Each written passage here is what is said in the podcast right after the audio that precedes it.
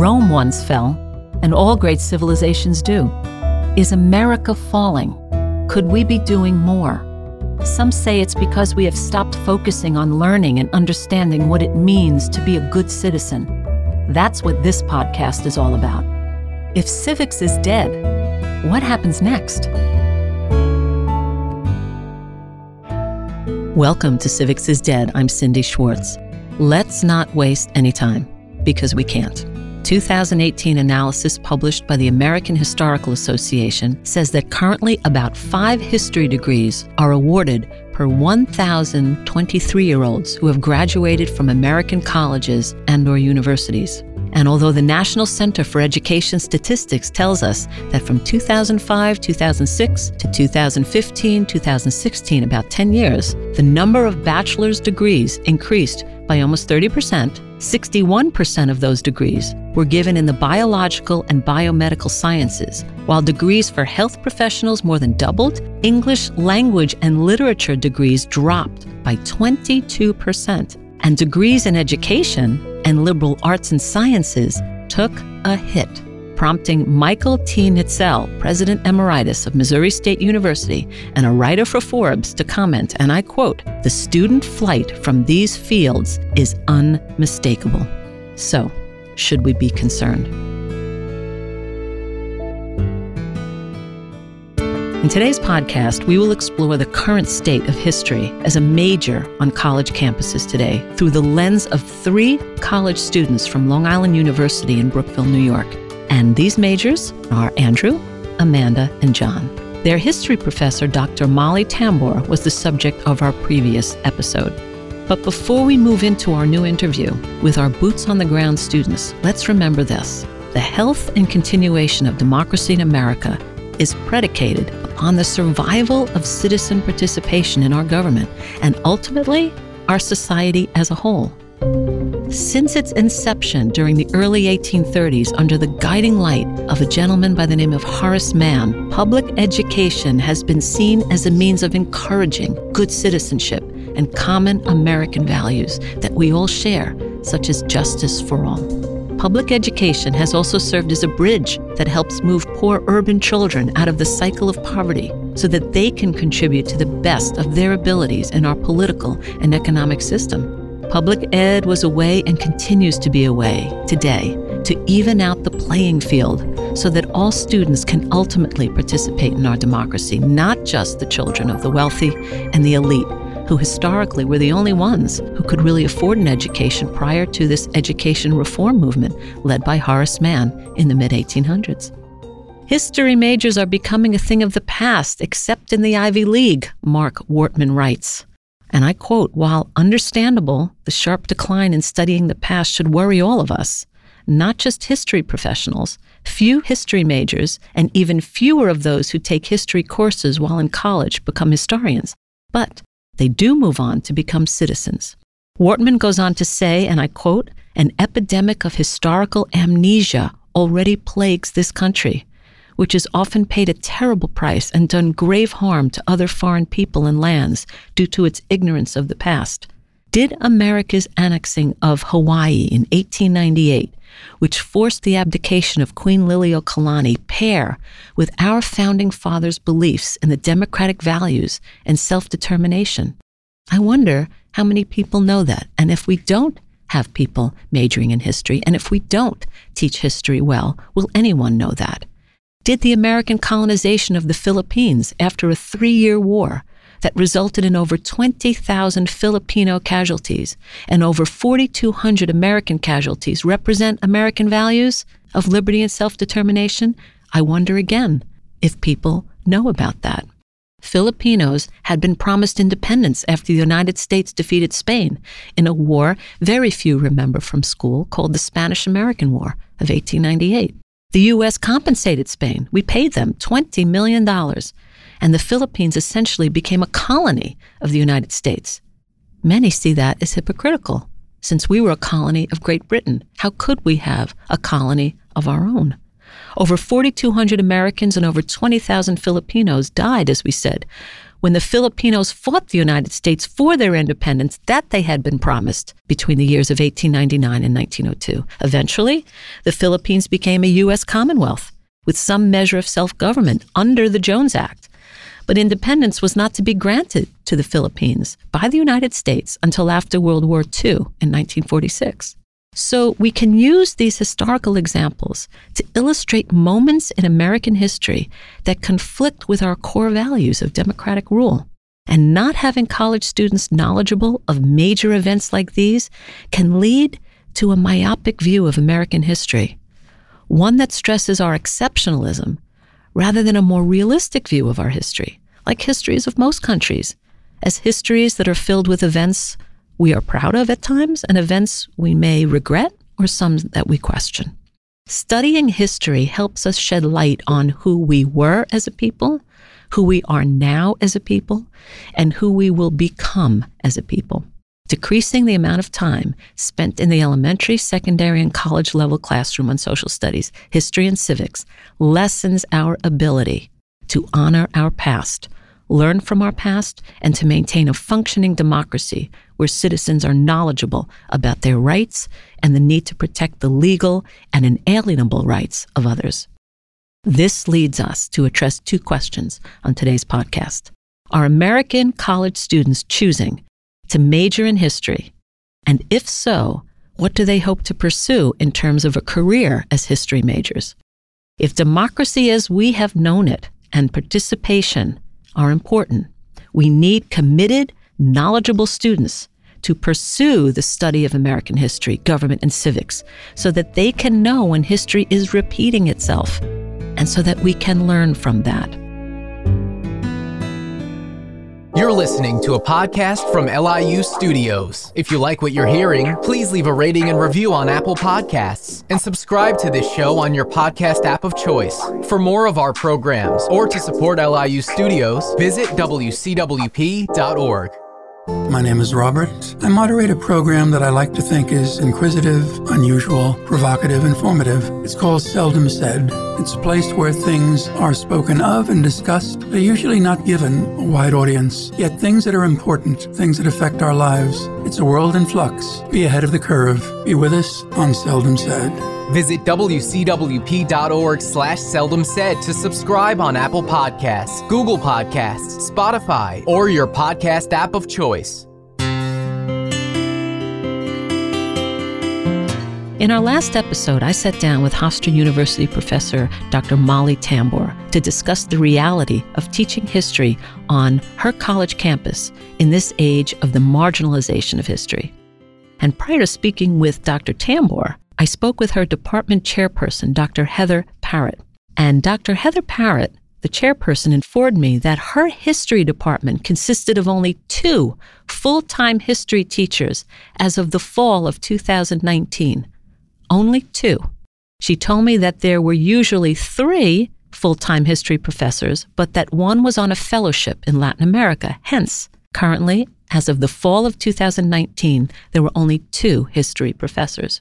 In the way past, Dr. Parrott stated, there were six full time professors, and then noted that there had been, and I quote, a decline in support for the liberal arts and humanities. Interestingly enough, Dr. Tambor told me then that currently, as of the fall of 2019, there was not one Americanist on staff, meaning not one professor who was an American history specialist who was teaching at the college. We wonder how that is possible at an American institution of higher learning. Dr. Tambor, one of the two history professors teaching during the fall 2019 semester, was kind enough to allow three of her senior seminar students to engage in an interview for Civics is Dead. Our mission?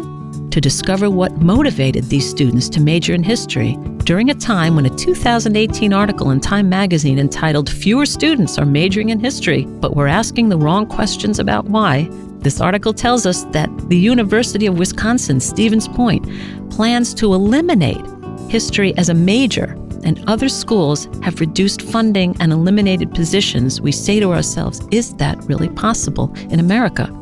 And we pose the question why major in history? And can a history major even find work post graduation? For these three students, Andrew, Amanda, and John, the motivation for becoming a college history major seems to be rooted in their love for their earliest social studies teachers, coupled with a supportive home environment that encouraged some political discourse. I've always been a massive law nerd. Like, I love civil law, criminal law. I actually wanted to be a police officer initially, but then I sustained a knee injury, which prevented me from running and kind of need to run to be a police officer. So I looked at what else I loved, and social studies took the top. And it was just kind of, you know, following the track till there. It really is about the teacher, I feel like. I remember in high school, the first teacher I had really brought it to life, like using little um, a plastic rat to talk about the bubonic plague, things like that. The support from home was also pivotal for Amanda in terms of pursuing history. My stepfather was a Marine, so even now that he's out of it, he pays very close attention to what's going on in the country in terms of how the government's running, what politics are. And he was actually the one that also kind of pushed me to look into history as a potential career because he would always help me with my homework and then show me all these old books he collected over the years. I was curious as to why these three students chose history, what factors were involved. Did they get any blowback from their family at home for majoring in history? Originally, when I chose to come to Post, I was a history education major, like the same idea of be a high school teacher, and then I just kind of got out of that idea. And I mean, my, my family supported me with that, and because my grandmother was a teacher before she retired, and just even when I stopped choosing, like I was like, I'm going to choose something else. They still supported me in history, and then I kind of found more of like archival work, so it's a bit more hands-on with history. Let's listen to what John had to say about his decision to choose history as a major and how his family and friends responded. My family was always pretty supportive of me, but I remember, like, even to this day, when I tell people I'm a history major, I'm always asked two questions Are you going to be a lawyer or a teacher? Amanda's family was very happy with her choice to become a history major and perhaps go the teacher route my parents were definitely happier that I wanted to go the teacher route, especially with the things that were happening to police officers at the time, unfortunately. And so they definitely supported me through and through. I mean, I have teachers in my family, but most of them were, were saying, you know, you can't make a career out of it. You only get the good bonuses and benefits once you're tenured. So they were trying to push me to be a lawyer since I liked law or do something in the legal field because they saw that as more lucrative. But for me, it's sounds kind of stupid, but it's never been about the money for me because one thing I heard, it was a quote in one of my high school classes. It said, If you love what you do, you're never going to work a day in your life. I wondered how well these students felt that they were prepared for taking college level history classes. We cited numerous studies during the first season of Civics is Dead and in our last two shows of season two about how the teaching of social studies, American government, and civics has taken more of a back seat to math, technology, and English language arts. So we can't help but wonder if our students felt prepared for the rigors of college level historical reading and writing growing up as a history nerd, I already loved the subject, and you need to have passion for something because otherwise it's just going to be meaningless to you and you're not going to want to put in the extra effort. But aside from that, you know, I took a scale class. It's like AP, but it's a step below it. I took two of those, and those definitely helped me because it's at the college level. We had one of the professors from here come in a couple times to teach us, and thankfully my high school teachers also aside from that class you know they hit us with the thing critically you know they would give us papers back and all the notes would say dive more into this or look back into this so i already learned how to go deeper than that and analyze well what does the deeper meaning of this have to do with the whole story and looking for the details that make it more than just something that happened 40 to 400 years ago. So Amanda felt fairly well prepared for college level work. Listen to what Andrew had to say about this. It's a bit a different scenario for me where it was very much it was focused on more of the surface level of work where it was more teaching not to the test, it was more comparison, very like not analyzing but comparing the two events. I remember an AP test had us like discuss the differences between like, world religions or world ideologies and like it, you, you can't analyze that. It's just here's one thing, why are they different, how are they similar, things like that. And while it prepared me a bit with writing, like I felt when I got to college, my first class felt like I'm coming from high school into something that I've never heard or never even thought about before. And I remember asking, I think first night in the class, I was like, do you think that I can do this? Because I was a freshman going into an upper level class. And I mean, I was able to succeed in it, and through that and other, the other history classes, I definitely got improved my skills. John talks about how high school did very little to actually prepare him for college level reading and writing. He says he had very little training in analysis when reading and writing, but college history classes have strengthened his reading and writing skills for sure. For me, I never took any AP classes in high school. I was always in the general classes. I'll say this, like, I don't think I really learned it. Like, it definitely made me interested and really like history. Just because I like the time periods better than what is taught in college even like I don't really get taught analysis, and I feel like even the tests, like I could say as a history major, except for like the first year I was in college as a freshman, when it was general classes for like general requisites, like I haven't taken a single test since then. Like it's all just writing papers. It's all right, maybe like a five, six page paper. So, of the three students, one felt prepared for college level historical reading and writing, and two did not. Perhaps this fits right in with our thesis that social studies, history, and civics are not taught at the level we need them to be during our students' foundational years. Our mission at Civics is Dead is to enlighten our listening audience about the marginalization of social studies, American history, and civics in the public school classroom, especially at the elementary school level, and how this may pose a grave danger to the future of democracy in America if we aren't able to find more than 30 minutes per day to teach the importance of our history and the responsibilities of being an American citizen. How can we ever expect our children to continue this democratic experiment? How can we expect them to think that democracy is important?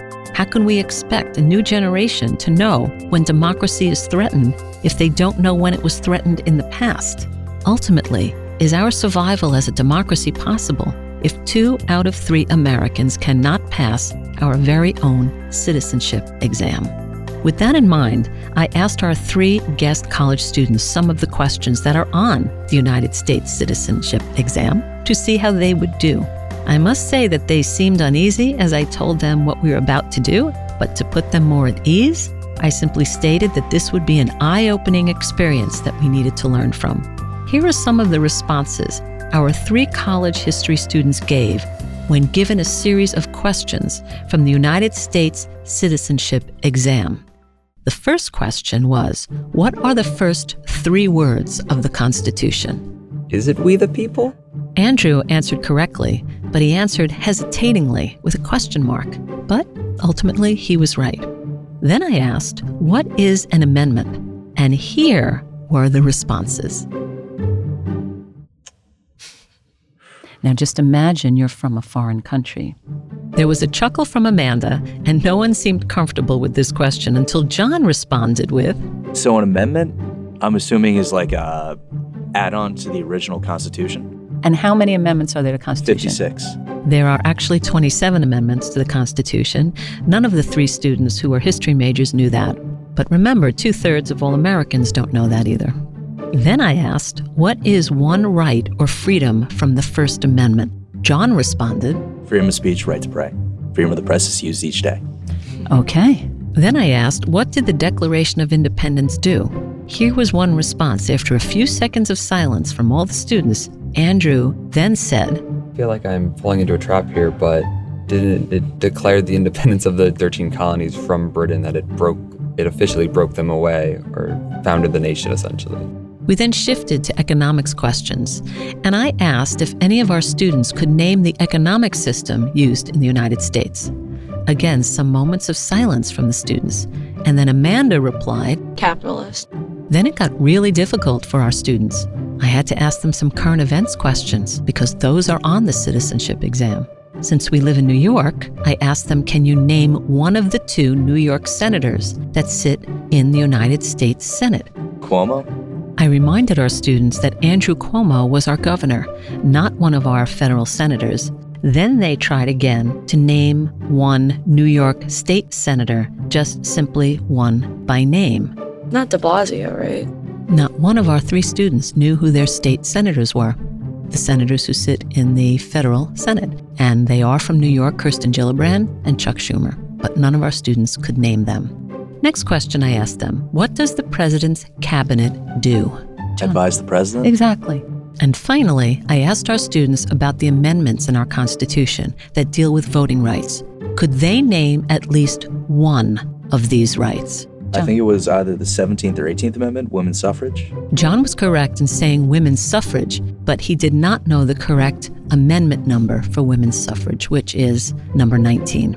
So, what did we learn from this little exercise? The 2018 U.S. News and World Report that claims that two thirds of Americans can't pass our own citizenship exam appears to hold true when we ask the same types of questions of our college students who are history majors. This exercise enlightened our students for sure and drove our point home. More time needs to be spent on teaching American history, government, and civics. After thanking Andrew, Amanda, John, and Dr. Tambor for participating in our interview today, everyone left the studio and I got to thinking who have been our most notable history majors and did they pursue a career in history? I wondered. In modern history, we've had a plethora of history majors Woodrow Wilson, Teddy Roosevelt, Franklin Roosevelt, Dwight D. Eisenhower, JFK, Richard Nixon, Joe Biden, Anthony Kennedy, Elena Kagan, Sonia Sotomayor, Anton Scalia, Newt Gingrich, Bill Bradley, Eric Holder. In the business and entertainment field, Robert Johnson, founder of BET, Black Entertainment Television, Lee Iacocca, former CEO of the Chrysler Corporation, Carly Fiorina, former president and CEO of Hewlett Packard, Ben Silverman, CEO, chairman of NBC Entertainment and NBC Universal Entertainment, Larry David, actor, writer of Seinfeld, Curb Your Enthusiasm, director, comedian, producer, Kareem Abdul Jabbar, NBA player, Conan O'Brien, comedian, former host of The Tonight Show, Steve Carell, comedian and star of The Office, Jimmy Buffett, songwriter, singer, businessman, Martha Stewart, Katharine Hepburn, Ellen Barkin, actress, and in journalism, Wolf Blitzer, Chris Berman, anchor of ESPN Sports Center, and Bill O'Reilly, to just name a few. So many people who have majored in history. Wow. I guess there's a lot you can do with a degree in history. Let's just hope that you can get one in the future. Thank you so much for joining us today on Civics is Dead. Join us next time when Dr. Alan Singer, who is a professor of teaching, learning, and technology and the director of social studies education at Hofstra University in New York, joins us to give his views of the sidelining of social studies education in the United States and how daily social studies lessons can be magical. Please be sure to subscribe to Civics is Dead on Apple Podcasts, Google Podcasts, Spotify, or your podcast app of choice, or visit wcwp.org slash civics is dead. I wish you a beautiful day and great peace in your life.